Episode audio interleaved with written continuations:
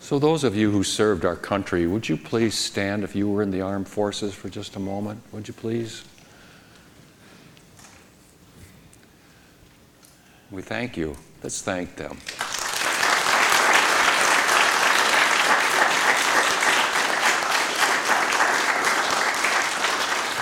You, perhaps better than any of us, know the cost. You do. Thanks. Go ahead, be seated.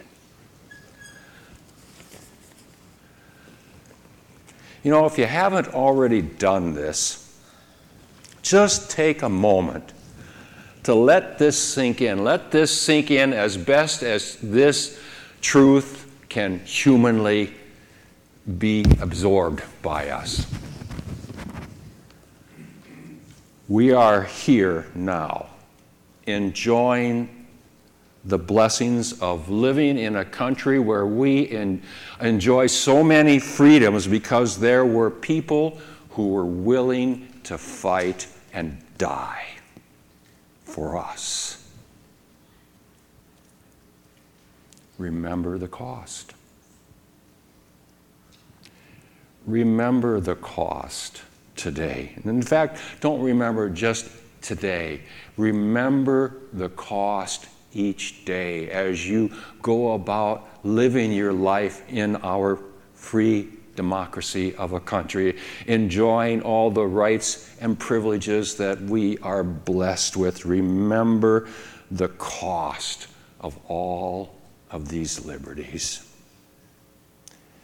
You know, as I think about the ultimate sacrifice of life that so many countless thousands of men and women have made so that we could be free today, I can't help but see similarities to and between what Jesus did for you and me and the soldiers and what they have done for us in giving the ultimate sacrifice. Now, some of those who fought and died were drafted, weren't they? Some of them enlisted. They stepped forward and they said, Here I am, I want to serve my country. But you know what? At the end of the day, whether you were a draftee or whether you had enlisted willingly, at the end of the day, the commitment was the same to be willing to pay the price, the cost for freedom. You can see this also in Jesus. He volunteered, didn't he? He wasn't drafted, he was a volunteer. Listen to these words about Jesus from Psalm 40. Then I said, Here I am, I have come. It is written about me in the scroll. I desire to do your will, O God. Now, those same words are repeated in Hebrews chapter 10, and they are specifically applied to Jesus. Therefore, when Christ came into the world, he said, Here I am. It is written about me in the scroll, I have come to do your will. And then there are these words of Jesus that are written down in John chapter 10, speaking to his disciples regarding what he was about to do.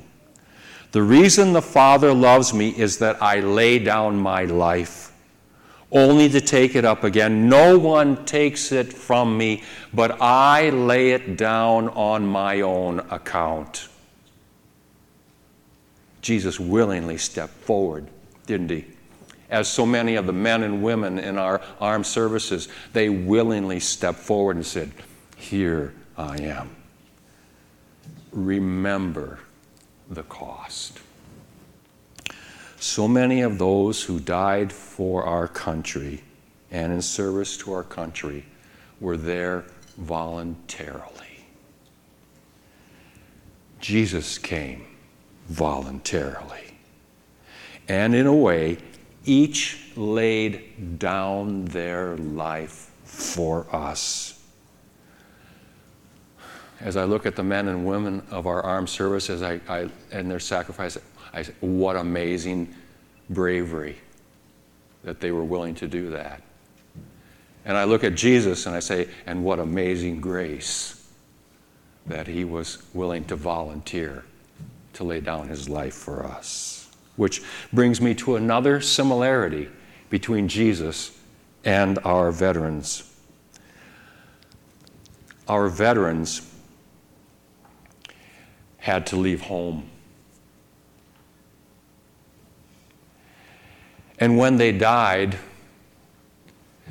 they were far away from their home and their family on the battlefield, as did Jesus. He left his heavenly home and gave up his life for us far away from his heavenly home on a battlefield that we call Golgotha or Calvary from Philippians chapter 2. Your attitude should be the same as that of Christ Jesus, who, being in very nature God, did not consider equality with God something to be grasped, but made himself nothing, taking the very nature of a servant, being made in human likeness, and being found in appearance as a man, he humbled himself and became obedient unto death, even death on a cross. Remember the cost. Remember the cost of the freedoms that you and I enjoy.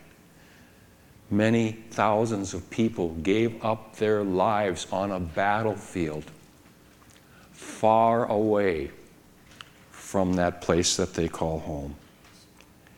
And in Christ Jesus, He too gave up His life for us on a battlefield far away from His home. Here's another parallel between our veterans and our Savior. And to get at this one, there's a question I need to ask you. And it's a humbling question. And so I'll ask it of you by asking it of myself. Who am I to think that somebody should give up their life for me or even want to give up their life for me? You know, as you think about that question, let me add another dimension to it. And this dimension makes a difference between our veterans and our Savior in terms of dying for us. When it comes to our veterans who gave up their lives, I can safely say that none of them knew me personally.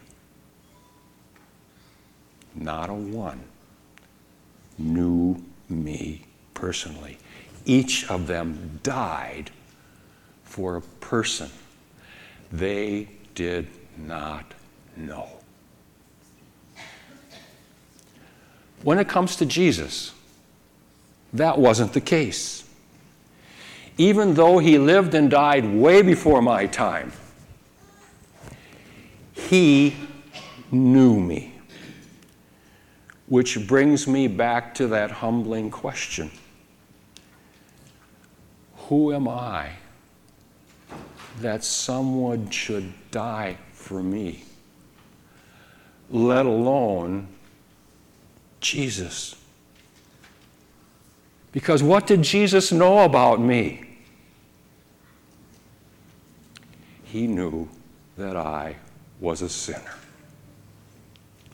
And yet, even knowing that about me and knowing that about you, Jesus Christ willingly died for us. Paul puts it this way in Romans.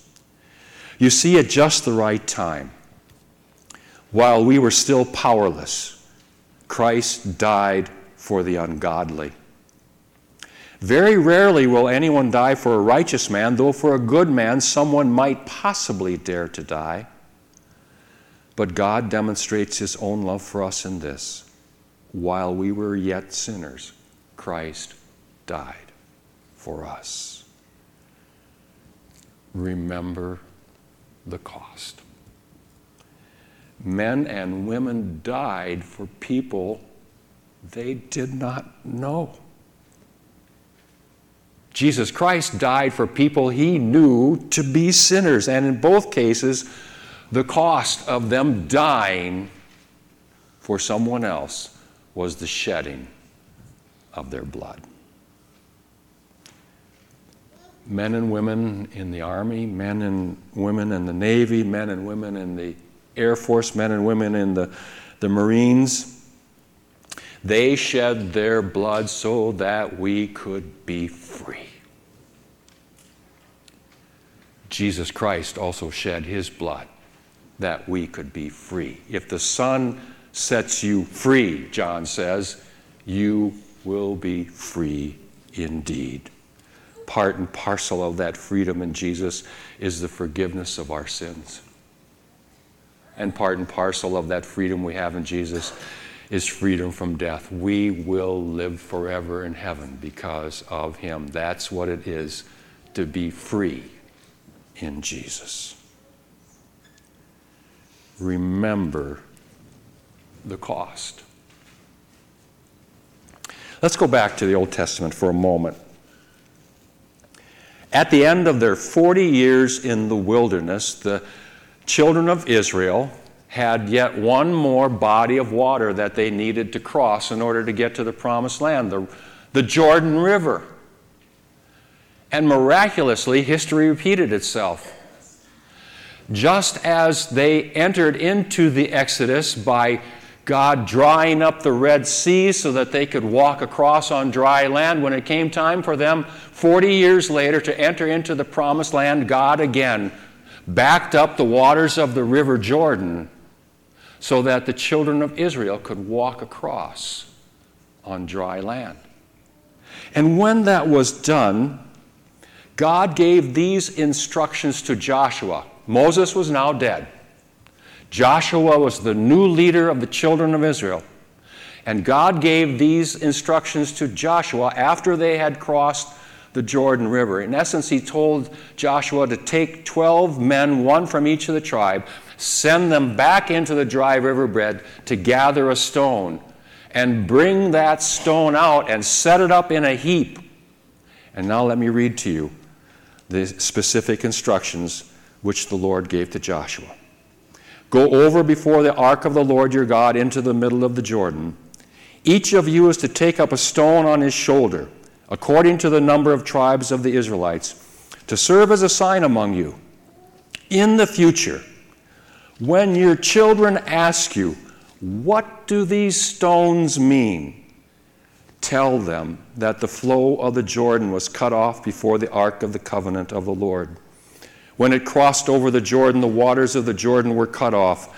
These stones are to be a memorial to the people of Israel forever. Well, we don't have a pile of stones, we have a day. May 31st. And we have a meal that we're about to participate in of bread and wine. And when our children and grandchildren ask what this day means, what does Memorial Day mean? Remember the cost. Tell them about the cost of the freedom that we have. Tell them of the cost of the lives of the brave men and women who made that sacrifice for them without knowing them, all so that they could be free. Remember the cost.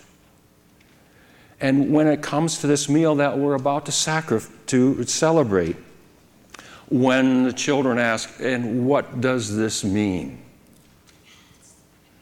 Tell them the cost, the cost of the forgiveness that they receive in that meal. That is free to them, that is free to you, it's free to me because Jesus paid the cost with the sacrifice of his life.